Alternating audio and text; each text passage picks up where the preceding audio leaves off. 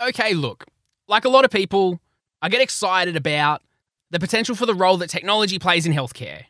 You see these medical futurist presentations about zany concepts like cars that can take your blood pressure or, I don't know, showers that can do a full body skin check on you. It's fun sometimes to fantasize about what the future might look like in healthcare, but you know what? There's healthcare that needs to be done now. There's real life. And while the Jetsons like inventions sound pretty cool, so often it's more the case of technology for technology's sake. Which is why, often on the show, we speak with people who are doing it in real time, driving change in healthcare with technology however they can. Sometimes in the real world, digital health can be big and transformational. Other times, it's more like a scene from MacGyver, solving problems with whatever pieces you've got lying around. Whatever the situation, you can be sure that it's going to be a tough slog. Well, my guest today is Demogen Smith, and in this episode, we're going to explore the challenges facing public health with a digital health agenda in the real world and how we might, as an industry, really deliver positive outcomes for organisations, clients, and the community with technology. Collaboration starts with the conversation, Team Health Tech. Let's make it happen. Welcome to Talking Health Tech with Peter Birch, a podcast featuring conversations with key players and influencers to promote innovation and collaboration for better healthcare enabled by technology. With me today is Demogen Smith, currently the eHealth Program Manager for Mid North Coast Local Health District, New South Wales, which covers Port Macquarie Hastings local government area in the south to Coffs Harbour local government area in the north. The Mid North Coast has one of the fastest growing and ageing populations in New South Wales, Uh, providing a diverse range of services to a population of more than 215,000 people. Demogen's a senior technologist with a passion for driving digital change. Demogen, how are you going? Yeah, well, and yourself, Peter. Really good, thank you. Thanks for making the time to have a chat on the show. Keen to learn a bit more about yourself. Firstly, did you want to give us a bit more background about you? Yeah, I started my tech career as most tech kids do, playing far too many games in the local arcade and the coin machine. And that really spurred on the start of my career into that space and being uh, curious about how this all works. And I started my career out as a junior tech in a SCO house. They were back in the day delivering small computers to pharmacies to check dispensing and scripts, which was pretty future focused back then. I did some, uh, continued doing that with some integration architecture work in merchant banking. And eventually I secured myself a role as a director of IT for a, a community college. Was servicing about six to 8,000 students. It was a fairly big organization to start cutting my career in management. And that's really when I fell in love with the whole tech can make a difference at scale and since then it's really been the focus of my career was the kind of the management new technology alignment digital change agenda and i jumped over to australia about a decade ago and found myself in public health and that was a pretty interesting space to be in and really started falling in love with the health industry because it was a place i could see digital helping patients and community at large get much better benefits that they couldn't get from the way things used to be done in the old days. And that's just really driven my career. And here I am helping New South Wales Health come to grips with its digital agenda. Yeah, keen to learn a bit more about the real world on the day to day, the context now. When you talk about the digital health agenda or the digital agenda, what does that look like in the healthcare that you see every day? I guess it's like the world at large, really, is tech's been making such a large change to people's lives over the last decade.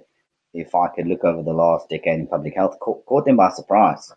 The amount of technological change being pushed out there in, I guess, in private land and all of the convenience and internet of widgety thingies is making people's lives convenient And it's starting to leach over into that conveniences being required of formal health services. And formal health services are in the business of providing health care, not providing widgets to people. And so, they're really coming to terms with that in the digital scope while having to contend with other bigger things. The changing demographic of the population. I mean, our population in Australia is aging quite rapidly, and that's putting unique challenges on the health system. There's obviously the cost. In public health, you have the value that people want as, as Australians, like the minimum excellent healthcare for everyone. No one gets left behind. while at the same time making sure we spend responsibly. So those two interplay quite regularly. And that's a unique pressure that gets put on where people are starting to look to digital to start solving those. How can we improve service while cutting costs? And then in my neck of woods, the tyranny of distance is actually a big issue because many of our patients are in regional areas. So if they want access to services, they have to travel. And that's quite challenging, especially if you're in the twilight years. Getting from down 300 Ks to see a specialist is quite challenging. So those are just some of the smaller things. And then in all of that, we'll just chuck COVID in the middle. So nothing like an international pandemic to make sure that we're not sitting on our laurels doing nothing. Spice things up a bit. Yeah. Yeah, yeah, that's that's right. Totally on the same page with you there. I feel like there's been this misappropriation of innovation sometimes in healthcare, like building widgety things for the sake of it and not really solving problems or challenges that are faced in the real world you talked a little bit about the problems that are faced or the challenges to be solved in public health already around distance and whatnot. There's opportunity for digital innovation to really address these effectively, but is it achievable and how can these things be achieved from your perspective? From a tech perspective, while there's a lot of investment into technology now, it's easy to chuck money at things, but we're dealing with patients and we're dealing with clients that have needs, and we're dealing with carers that are providing those services to those patients. So their focus is not digital. So although we can throw money at it and make widgets, we've really got to be cognizant of the fact that we've got to bring an entire workforce along with us. They're still getting to grips with the massive move out there in their personal lives and in their group lives and in their social lives. Then we've got to try and wind it back a little bit, put it in a health context, put it in a business context, and then try and get them to understand how they need to do things in that context while they're trying to deal with it in the social context. So we're maturing as a workforce. Health is maturing and it's not maturing as quick as the technologists would like, or rather, the business of health would like to gain those efficiencies and provide better care. And to build on that a little bit more, then thinking about from the perspectives of patients and clients and carers and the benefits to them, are there any actionable things or milestones that need to be achieved through that maturing process in order for us to be delivering, I guess, better care for these stakeholders? From my perspective, and this was from, it was in public education as well, and in South Africa, but also in public health in Victoria, they're pretty much the foundations so often people don't realize, like the Amazons and Googles and Apples of the world, they actually, even Musk, they have to have the foundations established before you start putting on the whiz bang widgets and getting all the benefits of driving your autonomous toaster. That's really where healthcare is. And I've seen it in Queensland, in Victoria, and New South Wales. I'm going to be popping over to South Australia in the next couple of weeks. And it's really the foundations of managing information, securing patient information, and making sure it's robust needs to happen. And unfortunately, Peter, that's not the sexy stuff. That's not the hey Siri, make me a cup of coffee. That's really the, the raw engine of how that needs to be curated so that it can do those nice, convenient things. So we can get telehealth to people in their homes so, because we have a robust infrastructure. I mean, we still in uh, New South Wales, I drive up and down the road being a technologist, supposed to be able to web webcast from anywhere in the world and send an email and then flick through an action to someone. I mean, I drive down the road and I lose connectivity. And in a modern society that relies so much on this, to lose connectivity while I'm in the middle of a meeting, those are the realities. We need to keep investing and focusing on getting that layer right and be mindful that we don't overinvest in the nice things that make us feel warm and fuzzy before we've done the hardcore things that really stand up and make it bulletproof or clinical grade, really, without exception.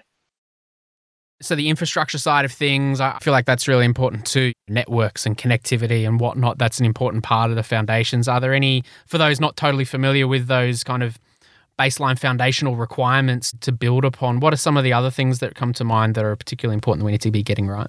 Two things, and I think this is running the business of health. Uh, I have a particular passion for strategic and operational planning. It's part of my thesis. in a digital world. And the business, these big lumbering businesses, are still trying to get to grips with what providing a digital service is, let alone putting the tools in place to do it. So there are a lot of challenges when it comes to understanding how you provide, in this case, digital health versus how you provide health.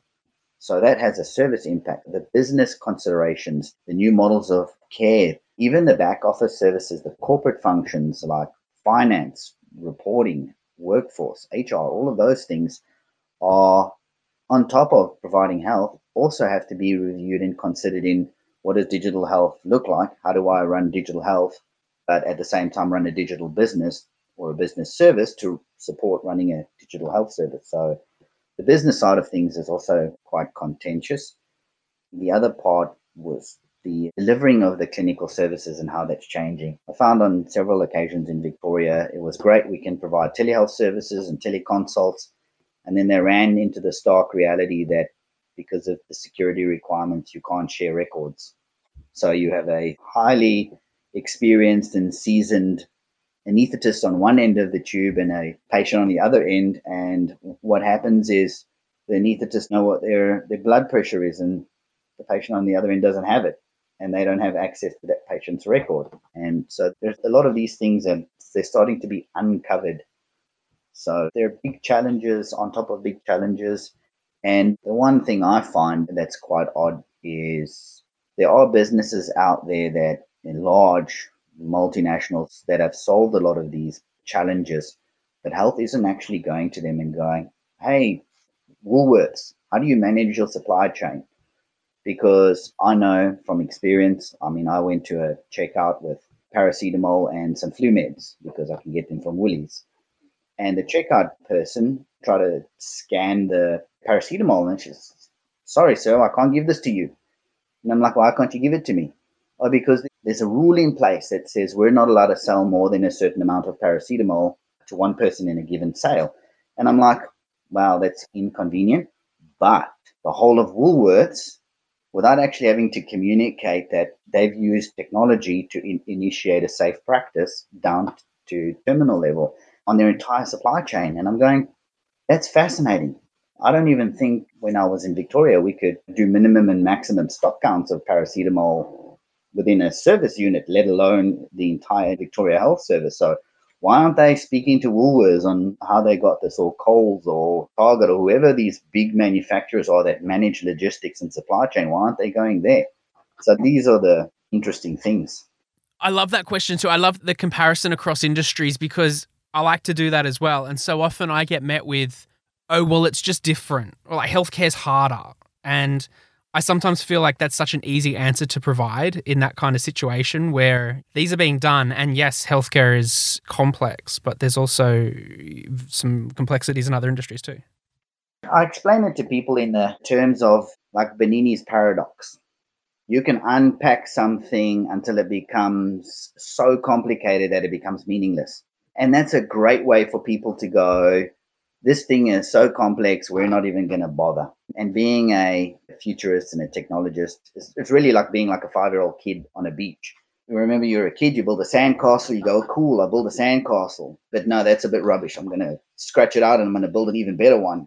And then you scrub that one out and you build a really nice, magnificent one. And the next day you come and the ocean's waved it away and you get a bit cranky about it. But then you build an even more and that's kind of the approach is if you go to them and say, yes, we can overcomplicate anything into nothingness, or we can just stand there and take our Legos out and build a small house and see what it looks like, how it works, what are the benefits, what we would do different. And by the way, they do that in development land. That's why you have a version 1 and a version 1.2 and Apple's on version 264 million of its phone. I don't, I don't know what it, where it's up to, but if you want to grow, that's the approach. You're going to have to have that growth mindset to your business maturing with technology or your service maturing with technology. You can't just say, well, it's, oh, it's too complicated.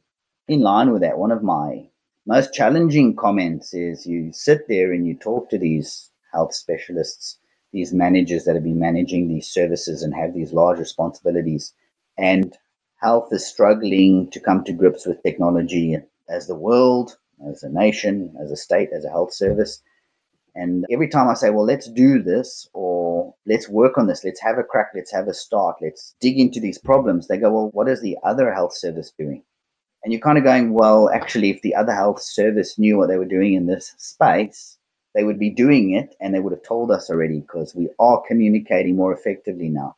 And you go, well, if you're going to keep asking what your the people that are in the same place having the same challenges are doing and not asking other people or groups who have solved those challenges that are maybe not in health, how are you going to move forward? Because if you could have solved the problem 10 years ago when Apple was solving the problem, we wouldn't be talking about the problem. So I find that quite challenging it's almost getting out of those silos of information or your reference points and finding new inspiration, which might not be directly aligned, but it somehow provides inspiration to solve problems in new and exciting ways. And I think yeah. that's some lessons that can be applied in big or small organizations and institutions. And just thinking for those smaller institutions, or particularly, we've got a lot of vendors who listen to the podcast, either at early stage startup right through to more established organizations that would find benefit or feel like they could add value to the public health sector and wanting to engage with whether it's New South Wales Health or any other kind of area too, I guess, generally wanting to engage with the public health sector what would be some advice or some insights that you can provide to them? Peter, the desire is there. These organizations are looking at embracing technology. They do understand the problems they plague them and they can see out there that good stuff is happening. They're big and they're bureaucratic and they're trying to get to grips with being more efficient as a business, but also they do want to support vendors. They do want to support startups. They do want to push the envelope of innovation. They do partner up with universities to, do research. So all you would need to do is whichever service you would like to get into, whether it's an LGA, a local government area, or a shire, de- depending on the state, or with health, or with education, really do yourself a favor and, and just knock on the door, chat to someone. I've found it was one of the most fantastic things about being in Australia and ending up in uh, in rural Australia was Everyone wants to help. So they do help. They will put you in contact with someone who would be able to explain the process. There are checks and balances, and health is especially structured because of the sensitive nature of the information that we deal with, but it's not insurmountable. You would be able to get sufficient information from any of the healthcare websites that will lead you to who you need to talk to or what you need to fill in. There are online purchasing portals that you can go through and, apply. Get yourself on the supplier catalogs, go through the process, do your homework, and then through that you will start making connections. You will start being able to talk to people. You'll start seeing what those problems that these organizations have that you actually have a solution for. They just don't know you and they don't know what you can do. And maybe you don't know that you have something that will solve a problem until you actually start engaging. And maybe then you might actually help them with their engagement challenges I found that too, just from my own experience back in the day. Sometimes the problem you think you're solving isn't the one that's of interest in a public health setting or for any, any anyone you're trying to engage with, but you, there is something else there that's speaking to it. So those meetings that you have that aren't for any particular outcome necessarily, but it's just to understand the industry and the ecosystem are really valuable because they often lead to greater things later on. So yeah, get involved and get engaged in the community. Yeah, and really listen. So beyond what they're saying, listen to their challenges. And you're right. On several occasions, technology was put in place for a particular reason. It was ho hum in solving that problem. But what it essentially did was it actually surfaced a huge underlying issue, and the solution was better fit for solving that problem. But you wouldn't have known that it was a solution until you started there. There's so much commonality, Pete. It's fascinating lastly, Imogen, just thinking about, say, we get all these things right. In your mind, what does a digital health future look like? Oh, it's funny you say that. I actually went through this with a group I was on, and we had to tell a story. So for me, right, it would be getting my sweet charm from Google Home at seven o'clock and letting me know, oh, you know, Imogen, it's time to wake up. You have an early day today, and I see you were a bit restless. Your obs are a bit down, and you're a bit dehydrated you've got to go and see the orthopedic surgeon today for surgery. So I think you should have two glasses of water and I'll call you an Uber. And then I would get in and I would get to my appointment and I would be met with a concierge because I would like someone, if I'm going to go have orthopedic surgery, to meet someone who's going to actually be there for me. You definitely still want human interaction. But as soon as I arrived, the system would know, okay, Dimogene's here. I'm going to send his next of kin a message to say he's arrived safely at the hospital. And really, through that process, not really being incumbent on watching people put stuff in computers and you know, there's enough tech currently to be able to do this and go through my procedure and have everything automatically uploaded into my record. And as soon as I get discharged from theatre, I would notify my GP, the person who looks after my day to day care. Dimogene's out of theatre, right? So his system would know, okay, I need to schedule a follow up appointment. And so when I get wheeled out and the Uber is there to pick me up, I'll get a message. So uh, whatever wearable on my phone that my GP wants to see me in a week's time just to make sure I'm okay. I make sure I'm eating my food and you know, getting my macronutrients in, and I'm walking every day. And that's really what I would see as really the healthcare of the future is clinicians focus on being there for patients, you know, having that human contact, but everything else just managed like Siri manages your drive to work. Yeah, there's something to be said about the benefit that technology can provide to allow the making of things happen, like the underlying current to ensure things are progressing, and that exactly to that point that you raised around not requiring more admin staff to put more information into a system. It's all this information is available. It's about getting smarter. And when we talk about efficiency in healthcare, that's obviously a really important one to address. And yeah, so it's a great vision for the future, Dimogene. And there's obviously little steps to get there. I really appreciate the time that you've made to have a chat on the show. And we'll put some details from the conversation on the website of this episode so people can check it out. Look, I really appreciate your time and good luck with everything in the future. All right. Thanks a lot, Peter. Thanks for listening to the show. Check out talkinghealthtech.com to connect with other people in our community and to learn more about the Australian health tech industry. Also, make sure you hit subscribe on your favourite podcast player so you don't miss an episode and share this episode with a few people who need to hear it. Now go make it happen.